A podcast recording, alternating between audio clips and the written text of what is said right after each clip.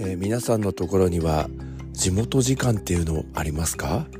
えー、日曜日に、え、公民館の掃除に行ってきたんですけれども、え公民館の掃除というのはその地区のですね組合ごとに、え当番が回ってくるんですけどそうですね年間に4回ぐらい、えその掃除の当番の日が回ってくるんですけど今回8時ジャストに行ったんです。そしたらほとんど掃除が終わっていたんですよね。今は8時から掃除という風になっていても皆さん集合時間が10分ぐらい前7時50分過ぎぐらいには集まって作業が始まるっていう感じなんです。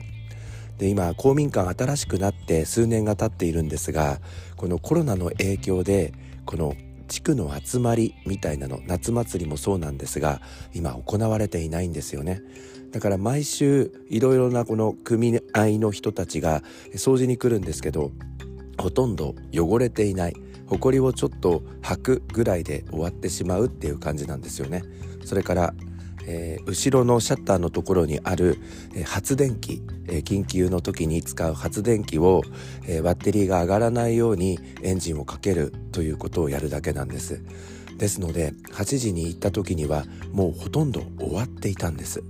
えー、今日7時58分に、あの、地区の親戚の方から連絡があって、ケンちゃん今日掃除だよ大丈夫っていう声があって、もうみんな揃ってるっていうんで、慌てて行ったんですけどね。考えてみると、この地元時間っていうのは、自分が、えー、そうですね、小学校の低学年の頃はですね、決められた時間、定められた時間の30分後から始まるみたいな風習があったんです、当時は。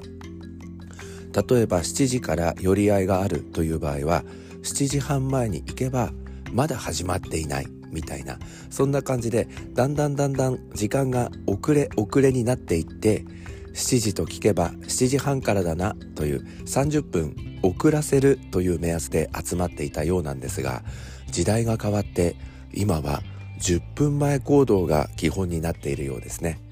皆さんの地区にも地区ならでは地元ならではのルールみたいなのがありますでしょうか？もしあるようでしたらメッセージで送ってください。